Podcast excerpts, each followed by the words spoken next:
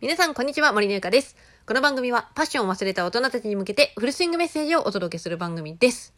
さて、えー今日のテーマは、怒りっぽい人におすすめの4つの習慣ということで、お伝えしていこうと思います。まあ、というのもですね、最近私、コンビニに入ったんですよ。コンビニに入って、えっ、と、本があるコーナーをね、ちょっとテクテク歩いていたんですね。すると、パッと目に入ってきた本があって、そのタイトルが、君は怒る以外の方法を知らないだけなんだっていうね、あの本があったんですよ。なんか表紙もね、4コマ漫画が書いてあってめっちゃ可愛くって、これすぐちょっと手に取って、うわ、これは面白そう、読んでみようと思って、久々に即買いした本なんですよね。で、その本にですね、その怒りが湧いてくるのは、この4つが足りないんだよ、みたいなことがこう紹介されてあったので、ちょっとね、ラジオトークでシェアしていきたいなと思っています。ね、怒り湧いてくるよね。なんか、いろんな。やっぱね、あの、私は怒ったことがありません。仏のような人間です。みたいな人、私今まで出会ったことないんですけど、やっぱりね、怒りって、まあ、喜怒哀楽の怒ね。うん。で、やっぱりね、人間の感情の一つなので、必ずあるものなんですよ。で、怒っていう感情ってなんか悪いってイメージもあるんですけど、そうでもなくって、この怒りをプラスの、なんていうのかな、えっ、と、自分の成長に向けてのエネルギーに変換すると、ものすごいこう、ね、あの、バーンと成長できるとかね。まあそういう風な使い方をすれば、ドっていう感情も、なんかね、いい、ポジティブな、あの、捉え方ができるんですけど、まあとにかくですね、怒りっていうもの、どっちかというとそのネガティブな感じもうなんかイライラしすぎて、もう吐き気がするとか、もう相手のことを考えると、もうイライラが止まらなくて手が震えるとかね。いろいろね、そういうちょっとなんか、あんまりちょっとよろしくないな、みたいな、あの、怒りってあるでしょ？う んで、そういうね、怒りが、あの、湧いてくるときにはね、なんか、これから紹介する4つが足りないみたいなんですよ。4つ。なので、この4つ1つずつ、あの、紹介していきます。まずは、睡眠が足りていない。睡眠不足。やっぱね、あの、睡眠が取れてないと、あのーなんていうのかな。思考停止になっちゃうんですよ。やっぱり眠くって頭がぼーっとしちゃって、なんかこう何も考えられないっていう感じになっちゃうじゃないですか。私もね、あの本当にね、睡眠不足は、てきめん、なんだろう、体に出るというか、あの、体、な、なんだろうな、体調がやっぱ悪いというか、なんかこう元気が出ないというか、頭もぼーっとするし、ね、なんかそういう風な感じになってしまう。で、そういう風な状態になるとですね、やっぱりね、怒りが湧きやすくなる。考えられないから、まともな、こう、ま、まともなっていうか、あの、まともな思考回路じゃなくなってしまうから、こう、考えられないから、ただも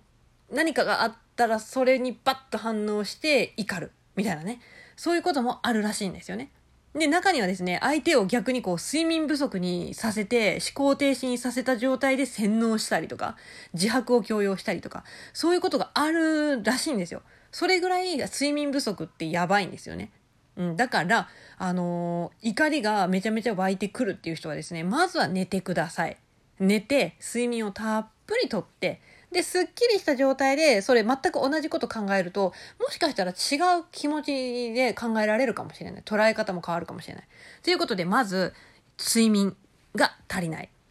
怒りがね、湧いてきやすい人は。はい。で、2番目。2番目ね、運動だそうですよ。運動不足が原因。運動って運を動かすって書くじゃないですか。運を動かす。で、その運を動かすっていうのはですね、なんかね、実際にね、あるみたいで、なんか成功者の人って運動しているイメージってありません？めっちゃ朝めっちゃジョギングしてたりとか、ね、ジムに通ってたりとか、仕事前にウォーキングしますとか、いろいろなんか成功している人、なんか幸せそうな人ってみんな運動しているイメージがあると思うんですけど、実際にね、運動をすると何、何がいいかって、セロトニンっていうね、物質がね、分泌されるそうなんです。体の中から。セロトニン、聞いたことないですか？あれ、幸せホルモンとかっていうやつですね。うん。が、その運動することによって、ふわーってセロトニンね、目に見えんけど、セロトニンが出てくるそうなんですよ。だから、もう一日ね、数分でもいいと思うんですよ。体を動かす習慣を取ることによって、セロトニンが分泌される。で、それによって心穏やかになれるっていうね。うん。なので、怒りが湧いてきやすい人は二つ目は運動が足りてないっていうところだそうです。で、えー、3つ目。3つはです、3つ目はですね、栄養が足りてない。栄養不足。栄養不足ってって感じですけど、なんかね、確かにね、子供とかにね、人工甘味料がいっぱい入ってるやつとか、保存料がたくさん入ってるようなお菓子とかバリバリバリバリ食べさせて、なんかこう、食事のバランスが悪かったりするような子って、結構ね、やっぱお腹空いたらすぐ不機嫌になったりとか、わーって規制上げちゃったりとか。それってね、なんかこう、なんていうのかな、あの、え、なんて書いてたかな。なんかね、栄養が足りてないと、なんか、お腹がその空いた状態を不快かなんかって思うらしくってそれでわーってなっちゃうらしいんですよ。うん、だからしっかりその旬旬のもの野菜とかもそうですし、まあ、お肉とかもそうなんですけど、まあ、とにかく旬のものをバランスよく取り入れるっていうことはすごく大事みたいですね。うん、やっぱりねインスタントばっかり食べてるとですねやっぱ完全に栄養偏っちゃうのでインスタントラーメンとか私も好きなんですけどそれ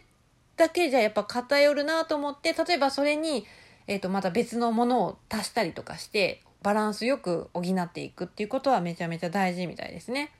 はい。なので、怒りが湧きやすい人はですね、栄養が足りてないよっていうのが3つ目に来るそうです。はい。で、最後4つ目ですね。4つ目は勉強不足です。勉強不足。うん、勉強って何？って感じですよね。なんか学生だったら、なんかね、勉強っていうイメージあるけど、大人になって勉強って何？って感じがするかもしれないんですけど、実はですね、イギリスの大学の研究によると、1日で6分間読書をすると、ストレスの68%を軽減するっていうデータがあるそうなんですよ。え、何これって感じですけど、1日ね、例えば空いた時間に6分間だけ、なんか自分に、が読みたいなとか学びたいなと思ったような読書するだけで、なんかね、なんだろう、ストレス68%も軽減するんですって。なんかすごいよね。なんか確かに私は子供の頃、まあ学生の頃って、なんかこう勉強っていやいややっているようなイメージがあったんですけど、まあ実際やってたんですけど、いやいやね。でも大人になってからは、なんかね、自らいろんなことが学びたいみたいなね、意欲的にいろんな本を買って学んでみたりとか、YouTube 見て勉強してみたりとか、結構それって自分の身になって、まあそのまま、なんだろう、えっ、ー、とまあ例えば売り上げとか収入とか、まあなんかそういうものに直結するから、やっぱ子供の時ってやらされてる感があったけど、大人になると自分の身になる、直結するっていうところで、やっぱ楽しみながら学べるんですよね。まあそんな中でもね、その読書、本を読む、6分間。この6分間なんで6分間なんだいって言われたら私もちょっとよくわかんないんですけど、なんかね、まあそういう研究があるらしいです。なので、6分間、1日のうちの6分間だけ自分のために読書をしようみたいなね。それでストレスが68%も軽減するっていうデータがあるらしいので、まあ、や、試してみる価値ありだと思うんですよね。はい。ということでまとめると、怒りがなんかまあ湧きやすい人、イライラしたしたりとか、まあちょっとしたことでこう、イラッとしちゃう人っていうのに足りてないものっていうのが、まず睡眠、そして運動、そして栄養、最後勉強っていう4つですね。どうですか？皆さん。何か、あ、私これ足りんかも、みたいな風に思ったことありませんでしたか？うん、私は中でもね、運動がね、足りてないっていうのはもう明らかにわかりますので ちょっと運動はね、今年マジでやっていかないといけないなと思っています。うん。なので、その、ぜひね、自分に、じゃあ、今日からすぐできそうなこと、睡眠をとるのか、運動を始めるのか、栄養をちょっとバランス考えてみるのか、で勉強をするためにちょっと本を買いに行くのか、ぜひですね、どうか一つね、できることから始めてみてはいかがでしょうか。はい。ということで、今日は、えー、怒りが湧いてくる